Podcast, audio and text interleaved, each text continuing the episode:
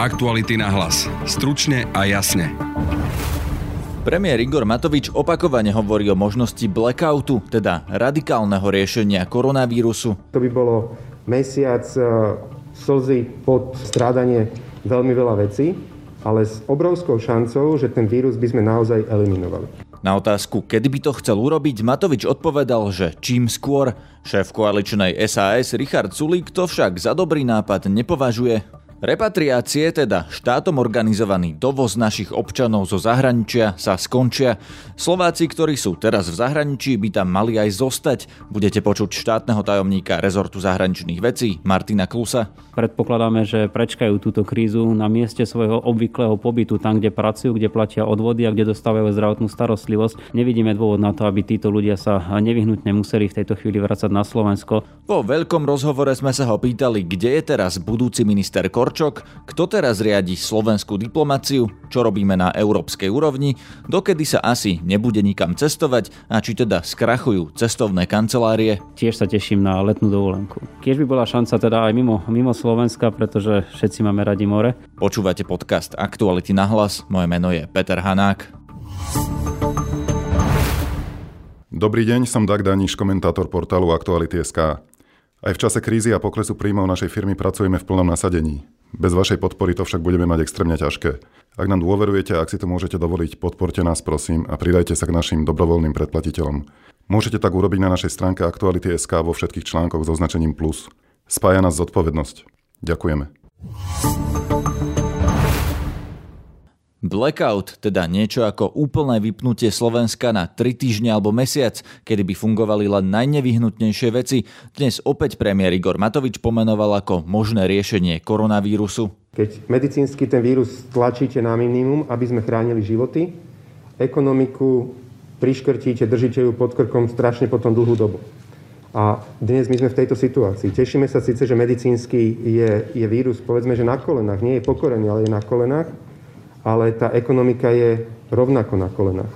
A bude takýmto spôsobom veľmi dlho. Keď ste videli včera tie grafy, tak pri Španielsku a Taliansku je tá predikcia taká, že síce oni teraz majú obrovský problém medicínsky, že im zomierajú tisícky ľudí, ktorí nedostanú adekvátnu zdravotnú starostlivosť, čomu teda my sa prioritne chceme vyhnúť, ale v oktobri začnú žiť. Odložia rúška, odložia všetky nejaké ochranné prostriedky a tá ekonomika začne znova žiť. My tým, že vírus sme medicínsky stlačili, budeme ešte aj za rok, keď nebude vakcína, v takomto móde, ako sme dnes. A to je dlhodobá ekonomická smrť. Môj názor, aj názor viacerých ekonómov. Za tejto situácie máme v podstate dve možnosti. Buď ísť touto cestou, že síce budeme mať nízke, nízke dáta, alebo nízky počet ľudí, ktorí budú nakazení, budeme sa chrániť a budeme v takomto veľmi zvýšenom hygienickom móde, ale ekonomicky budeme zomierať. Lebo druhé krajiny už vtedy, keď my budeme v tom móde, už, už budú fungovať. Čiže môžeme byť takým ostrovčekom, ktorý síce vyhrá boj s koronavírusom medicínsky, ale ekonomicky jednoducho fungovať nebudeme. A druhá možnosť je taká, že spravíme s tým vírusom krátky proces, ako urobili vo Wuhane. Jednoducho povedali si, že hold, nebudeme trpeť mesiace a roky a veľmi rýchlo drastickými, áno, drastickými opatreniami hygienickými alebo tak karanténnymi dosiahli, že ten vírus eliminovali na v podstate absolútne minimum. Čiže toto sú dve cesty, pred ktorými, alebo dve voľby, pred ktorými stojíme. Mňa včera mrzí, aj keď som si potom pozrel nejaké, nejaké ohlasy v médiách, síce moc toho nestíham, e, že ľudia hovoria, no Matovič je zúfalý, Matovič sa chce pýtať ľudí. To nie je o tom, že sa chcem, aby sme na základe toho, že ako ľudia rozhodnú niekde v ankete alebo v prieskume, e, pristúpili a vybrali si z tých možností. Som to hovoril preto, lebo takéto zásadné rozhodnutie chcem, aby sme spravili všetci spolu ako spoločenstvo zodpovedných ľudí, ktorí vedia, v akej situácii sme. Čiže ľuďom najprv povedať absolútnu pravdu, povedať nás, čo nás čaká aj v októbri, aj v marci budúceho roku, povedať si druhú cestu, ktorou by sme mohli ísť, povedať si, čo by to obnášalo, že naozaj to by bolo mesiac e, slzy, pot a, a teda e, strádanie veľmi veľa vecí ale s obrovskou šancou, že ten vírus by sme naozaj eliminovali. A potom áno, s hermeticky uzavretými hranicami alebo s extrémne prísnym eh, hygienickým režimom na hraniciach by sme dokázali jednoducho normálne na Slovensku žiť. Ja dnes o tom diskutujem s ľuďmi, ktorí naozaj sú tí fundovaní hygienici, epidemiológovia. Oni vám povedali, že toto by napríklad bolo naozaj riešenie, že vám možno dali nejaké garancie alebo záruky, že toto by tú ekonomiku pomohlo rýchlejšie naštartovať? Ja som chcel hlavne včera otvoriť e, verejnú diskusiu na túto tému. Tá diskusia ale samozrejme prebieha aj e, v úzadí a čas sa nám kráti. My sa musíme veľmi rýchlo rozhodnúť, ktorou cestou ísť, lebo e, to leto sa tiež blíži.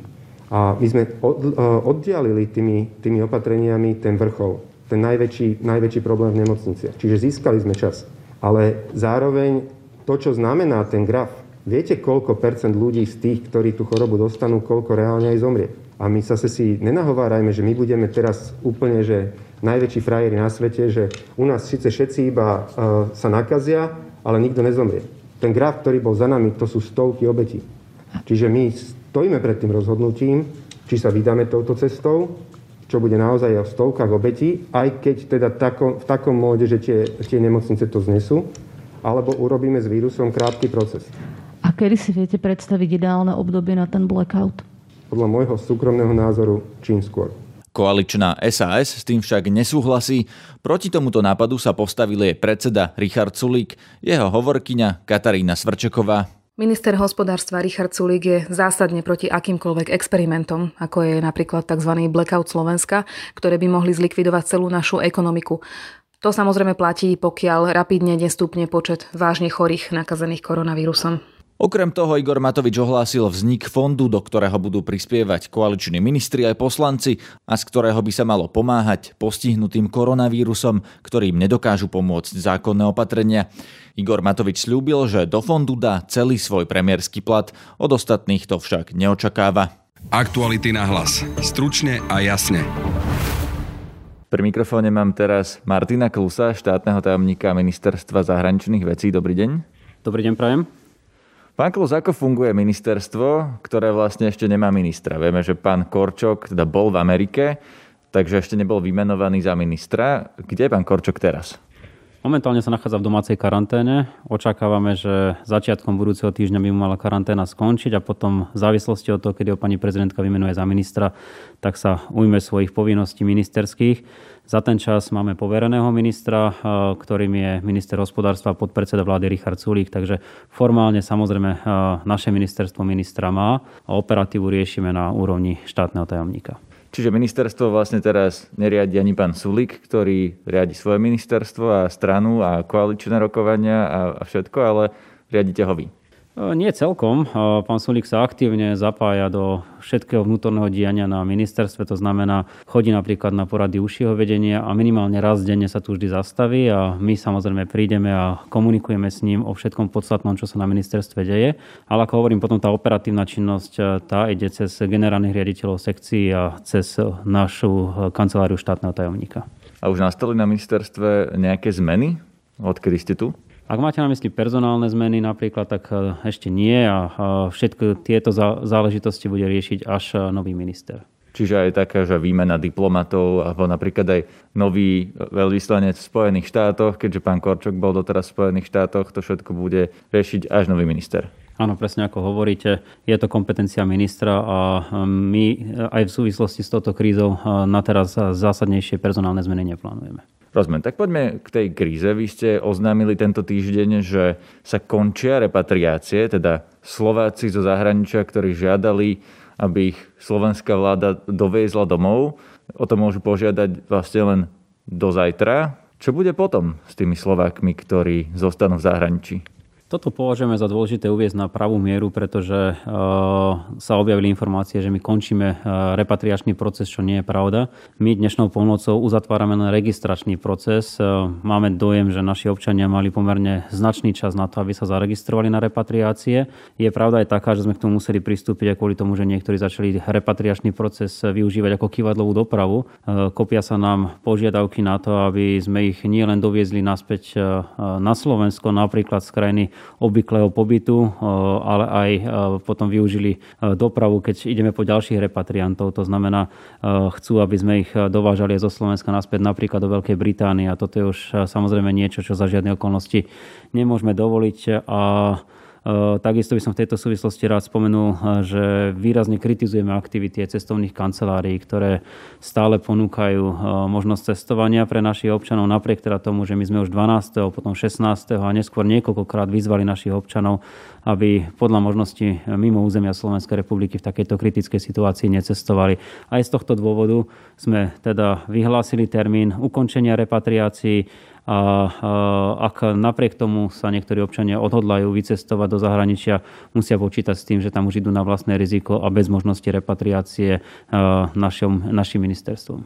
To znamená, že Slováci, ktorí sú teraz v zahraničí alebo ktorí napríklad teraz vycestujú, nemajú počítať s tým, že sa dostanú naspäť? Samozrejme, po vlastnej linke sú vítaní vždy e, doma je doma, ale e, naše ministerstvo už asistovať nebude, pretože tí, ktorí sa nezaregistrujú do dnešnej polnoci, tak e, s tými v rámci tohto repatriačného procesu už počítať nebudeme. Čo to ale znamená, že sú vítaní, lebo ak teda nefungujú letiská na Slovensku, ak mám správnu informáciu, žiadne normálne linky neprevávajú, alebo teda letecké spojenia, akým spôsobom sa teda majú dostať domov? ak by sa chceli dostať, ja neviem, hoci aj z Prahy alebo z Londýna. Práve preto ich vyzývame, aby necestovali, pretože my nevieme predvídať, aká bude situácia kdekoľvek vo svete, vrátane našich susedných krajín. Len pripomeniem, že napríklad Česká republika výrazne skomplikovala možnosti tranzitu, kde sa očakáva verbálna nota aj pri individuálnej doprave. Takže z tohto dôvodu prosíme našich občanov, aby naozaj zvážili akékoľvek formu cestovania, a vyzývame napríklad aj cestovné kancelárie, aby neponúkali e, svoje zájazdy, pretože tým naozaj môžu dostať našich občanov do veľmi nepríjemných situácií. A keďže, ako som povedal, registračný proces sa končí dnešnou polnocou, my samozrejme ďalej v repatriácii budeme pokračovať, nemôžeme už týmto e, občanom garantovať, e, že príde na nich rada. Zastavme sa pri tom a rozložme si to na drobné. Spomenuli ste cestovné kancelárie, ale to je vlastne ich jediný biznis. Čiže ak prestanú ľudia cestovať úplne, cestovné kancelárie skrachujú. Áno, tak ako mnohé iné e, obchody na Slovensku, alebo služby na Slovensku, alebo aj veľké továrne na Slovensku, aj tu bohužiaľ tá kríza e, zasahuje do e, biznis plánu napríklad cestovných kancelárií. My tomu rozumieme a úprimne sa tomu vôbec netešíme, ale pre naše ministerstvo je to najdôležitejšie bezpečnosť našich občanov. A ak niekto napriek tomu, čo sa okolo nás v tejto chvíli deje, vycestuje mimo Slovenskú republiku, tak my sme samozrejme pripravení poskytnúť im konzulárnu asistenciu, lebo to nám prikazuje zákon ale očakávať potom nejaké repatriačné lety, tak ako to robíme pre tých, ktorí sa do tejto situácie dostali eh, ešte predtým, ako kríza prišla. To znamená, že napríklad snažíme sa dostať naspäť našich študentov, ktorí sú v zahraničí, alebo eh, mnohých občanov, ktorí vycestovali v dobrej viere, že takéto niečo nenastane, tak tento istý princíp pochopiteľne nemôžeme uplatniť na tých, ktorí vycestujú práve po tom 12. marci, ktorý som spomínal, ako termín, kedy sme odporúčali už necestovať. No mnohí Slováci v zahraničí pracujú, to sú máte čísla, koľko? To môže byť 100 tisíce ľudí. Áno, odhaduje sa, že by to mohlo byť e, od 200 do 350 tisíc ľudí. A, a tu práve som spomínal ten e, pojem e, krajina obvyklého pobytu a pre týchto ľudí je krajinou obvyklého pobytu miesto, na ktorom už možno dlhšie obdobie žijú. Máme takýchto niekoľko desiatok tisíc ľudí napríklad vo Veľkej Británii, v Českej republike a v mnohých iných krajinách Európy a sveta práve u týchto eh, predpokladáme, že prečkajú túto krízu na mieste svojho obvyklého pobytu, tam, kde pracujú, kde platia odvody a kde dostávajú zdravotnú starostlivosť. Nevidíme dôvod na to, aby títo ľudia sa nevyhnutne museli v tejto chvíli vrácať na Slovensko. Čiže aj celý repatriačný proces je skôr postavený na tých, ktorí vycestovali ešte pred začiatkom tejto krízy a ocitli sa v zahraničí eh, bez možnosti dostať sa naspäť na Slovensko napríklad aj komerčnými linkami.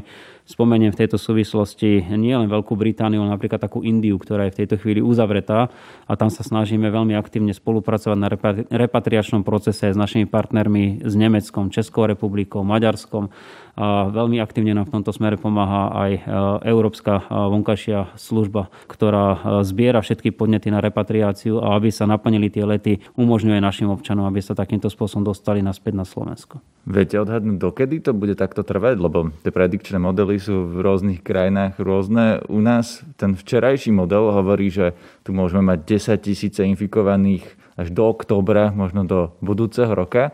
Vy vlastne tvrdíte, že ľudia, Slováci, ktorí pracujú v zahraničí, nemajú chodiť na Slovensko dokedy?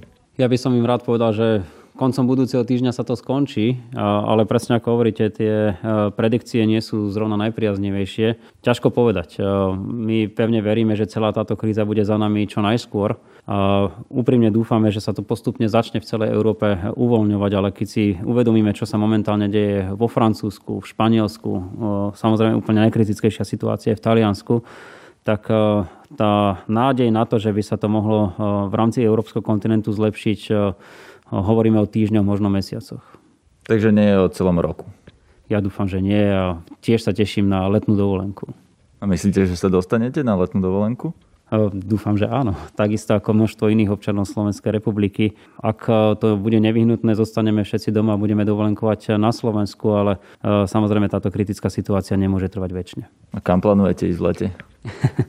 no, keď by, keď by bola šanca teda aj mimo, mimo Slovenska, pretože všetci máme radi more, ale ako hovorím, toto všetko závisí od toho, ako sa bude situácia vyvíjať. Ako sú na tom diplomati? Cestujú teraz? Podľa možnosti dávame odporúčania našim diplomátom, aby necestovali, aby sa zdržiavali na miestach, eh, kde máme zastupiteľské úrady aj z bezpečnostných dôvodov. Majú samozrejme eh, diplomatické misie istej výnimky eh, z obmedzení, ktoré dnes platia naprieč celým svetom, ale to je len v súvislosti s výkonom ich diplomatickej misie a pokiaľ možno, naozaj to odporúčanie je, aby sa zdržiavali na mieste obvyklom a na našich zastupiteľských úradoch. Čo napríklad pendleri, teda ľudia, ktorí žijú na Slovensku a pracujú v Maďarsku alebo v Rakúsku, alebo naopak žijú v obciach e, pri Bratislave, ktoré sú už v Rakúsku alebo v Maďarsku. Títo ľudia sa nemusia obávať žiadnych nejakých ďalších komplikácií alebo sprísnení a majú oni vlastne výnimku, že môžu pracovať a chodiť cez hranice každý deň? Samozrejme, toto je jedna z dôležitých e, činností nášho ministerstva, pretože okrem repatriácií e, sme v súvislosti s touto kritickou situáciou postavení aj do pozície, kedy naši občania majú obmedzené možnosti cestovať aj do susedných krajín. A pendleri, ktorých spomínate, tak tam máme dohodu napríklad s Maďarskom, že e, do hĺbky 30 km je toto pendlovanie umožnené bez nejakých väčších problémov. V prípadne Rakúska je to do 50 km. Napriek tomu sa s týmito problémami stretávame pretože tá dohoda predpokladá, že naši občania by mali mať napríklad potvrdenie o prechodnom pobyte.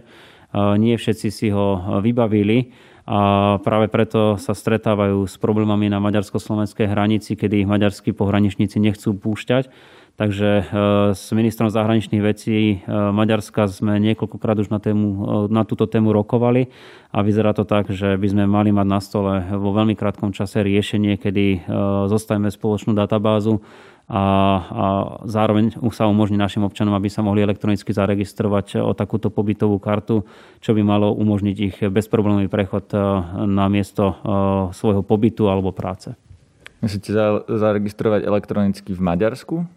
Áno, toto sa volá, že Laxim karta a o túto sa musia uchádzať priamo v Maďarsku. Je tam ale možnosť elektronickej registrácie a táto im bude vydaná neskôr a zatiaľ by malo stačiť len potvrdenie o tom, že sa takto zaregistrovali a samozrejme e, budú, bude potrebné, aby sa v tejto databáze objavili a potom by už ten prechod cez hranicu nemal byť problémový. Ale sú to napríklad len ľudia, ktorí tam majú teda prechodný pobyt a ten si musia vybaviť? No, Mnohí z nich tam majú svoje vlastné nehnuteľnosti, e, majú tam byty alebo domy. E, vieme o tom, že niektorí z nich nemajú ešte skolaudované, vieme o tom, že tam môžu nastať iné technické problémy, e, aby sa mohli preukázať tým, že v tom Maďarsku reálne bývajú. Ale aj o týchto detailoch s maďarskou stranou intenzívne jednáme a práve tomu by mohla pomôcť tá databáza, kde by sa veľmi aktívne mohli uvádzať všetky detaily potrebné na to, aby na vstup do Maďarska nepotrebovali nič viac ako náš občianský preukaz. No nie je to práve nočná mora v čase korony, že ľudia budú musieť chodiť po úradoch, vybavovať si, ja neviem, kolaudáciu alebo potvrdenie o tom, že tam bývajú, potvrdenie o prechodnom pobyte. Nie je to práve kontraproduktívne, že teraz budú chodiť, stretávať sa s úradníkmi, zaťažovať vlastne tie úrady, zaťažovať sami seba? Preto sme s maďarskou stranou dohodli, že by na teraz mala stačiť potvrdenka o elektronickej registrácii. A e, áno, e, nikto z nás nečakal, že sa dostaneme do takejto situácie. Teda mnohí občania podcenili e, napríklad vybavenie tejto karty a viem, že viacerí čelia problémom, pokiaľ ide o kolaudácie a podobné iné úradné úkony. Nepredpokladám, že v najbližších dňoch alebo týždňoch by to mohli ukončiť, ale o to viacej sme vďační našim rakúskym aj maďarským partnerom za ústretovosť že rešpektujú, že títo ľudia reálne fyzicky žijú na ich území a umožňujú im teda prechod cez hranicu bez potreby ísť do povinnej karantény. Zastavil by som sa pri tej potrebe ísť do povinnej karantény, lebo ľudia na hraniciach e, teraz v týchto dňoch hovoria, že ich do tej povinnej karantény nedávajú, lebo tie zariadenia sú už plné, že nemajú dostatok informácií, čo vlastne majú robiť, kam majú ísť, púšťajú ich vlastne do domácej karantény, ktorá sa nedá efektívne kontrolovať. Ako to je? Nie je v tom trochu neporiadok? Treba hneď na úvod skonštatovať, že keď sme spomínali repatriácie, tak my by sme dnes eh, mali byť schopní doviesť eh, zvyšok občanov Slovenskej republiky, ktorí už o repatriáciu požiadali späť na Slovensko možno v priebehu niekoľkých dní, aby som to odhadol možno na týždeň, maximálne 10 dní. Ale narážame na pomerne zásadný problém práve s kapacitou karanténnych centier, ktoré sú už ale v kompetencii ministerstva vnútra. Čiže je tu stále istým spôsobom diskusia medzi nami a nimi, že teda koľko občanov môžeme e, priviesť, aby títo mohli ísť do e, štátom organizovaných karanténnych centier. Čiže aj tu bohužiaľ sme trošku obmedzení v tej našej repatriačnej aktivite. O to viac, že e, pravdepodobne v najbližších dňoch nadobudne účinnosť vládne nariadenie, že do takejto karantény štátom organizovanej musia už ísť aj tí, ktorí prišli individuálne. To znamená aj ľudia, ktorí sa dostanú na Slovensko napríklad vlastnými motorovými vozidlami No a toto samozrejme tie kapacity ešte naplní viacej a aj tým sa naša možnosť repatriovať opäť spomalí, čomu teda nie sme vôbec nadšení, lebo uvedomujeme si, že niektorí občania sú naozaj v kritických e, situáciách e, v mieste, kde sa momentálne nachádzajú ale tu naozaj naše kompetencie a možnosti ako ministerstvo zahraničných vecí e, končia a snažíme sa možno trošku aj v súčinnosti s ministerstvom vnútra hľadať nové kapacity, ktoré by umožnili celý proces rýchliť. No ale teraz to vyzerá tak, videli sme to v televízii včera aj predvčerom, že cez hranice sa púšťajú ľudia, ktorí vlastne nemajú kam ísť a idú domov. Áno, to je tzv. domáca karanténa. Tam nám nezostáva iné len v tejto chvíli vyzývať všetkých občanov, aby ju naozaj rešpektovali a aby sa nám neopakovali také situácie ako napríklad z Gelnice, kedy naozaj vystavujú títo nezodpovední občania do obrovského rizika všetkých ostatných spoluobčanov. Takže aj touto cestou si dovolím požiadať a poprosiť všetkých občanov, že kým ešte stále majú možnosť ísť do domácej karantény, aby ju skutočne dodržiavali a aby nezabudli na to, že v prípade, že tak neurobia, hrozí im pomerne vysoké pokuty. Ešte posledná otázka. Smer včera kritizoval túto vládu za to, že robí málo na európskej úrovni, že napríklad Dánsko alebo Portugalsko si vyrokovali iné podmienky štátnej pomoci, teda pravidiel, za ktorých môžu, môže štát dávať firmám peniaze, že Slovensko to neurobilo. Čo na to odpovedáte? Čo vlastne robí ministerstvo zahraničných vecí a európskych záležitostí na tej európskej úrovni? Tie kontakty bežia na dennej báze. Ja sám som absolvoval napríklad minulý týždeň v pondelok aj v útorok eh, radu pre zahraničné záležitosti, aj pre všeobecné záležitosti. Eh, premiér absolvoval summit vo štvrtok, bohužiaľ vo všetkých týchto prípadoch len telekonferenčný. Máme tu hneď niekoľko ďalších ministrov, ktorí sa zúčastnili už kontaktov s inými ministrami. A samotná Európska únia prišla s touto možnosťou vyššej miery flexibility, pokiaľ ide o eurofondy alebo pokiaľ ide o rozpočtové pravidlá Eh, veľmi aktívne teraz komunikujeme o európskom stabilizačnom mechanizme, dokonca o vydaní nejakých tzv. koronabondov. Toto všetko sú veci, ktoré aktívne z pozície Ministerstva zahraničných vecí európskych záležitostí riešime ale teraz je obrazne podaná loptička na strane jednotlivých ministerstiev a keď opozícia spomínala príklad Dánska alebo Portugalska, tak je to teraz o tom, že ako si to nastavia napríklad na ministerstve pôdohospodárstva alebo životného prostredia, čo konkrétne v tejto chvíli potrebujú riešiť a či náhodou tieto prostriedky nevieme využiť operatívnejšie práve na to najkritickejšie, čo nás v najbližších okamihoch čaká. Čiže ja očakávam, že napríklad v tomto smere začne byť veľmi aktívne ministerstvo zdravotníctva. To bol Martin Klus z SAS, štátny tajomník na ministerstve zahraničných vecí. Na dnešnom podcaste sa podielala aj Lucia Babiaková. Zdraví vás Peter Hanák. Aktuality na hlas. Stručne a jasne.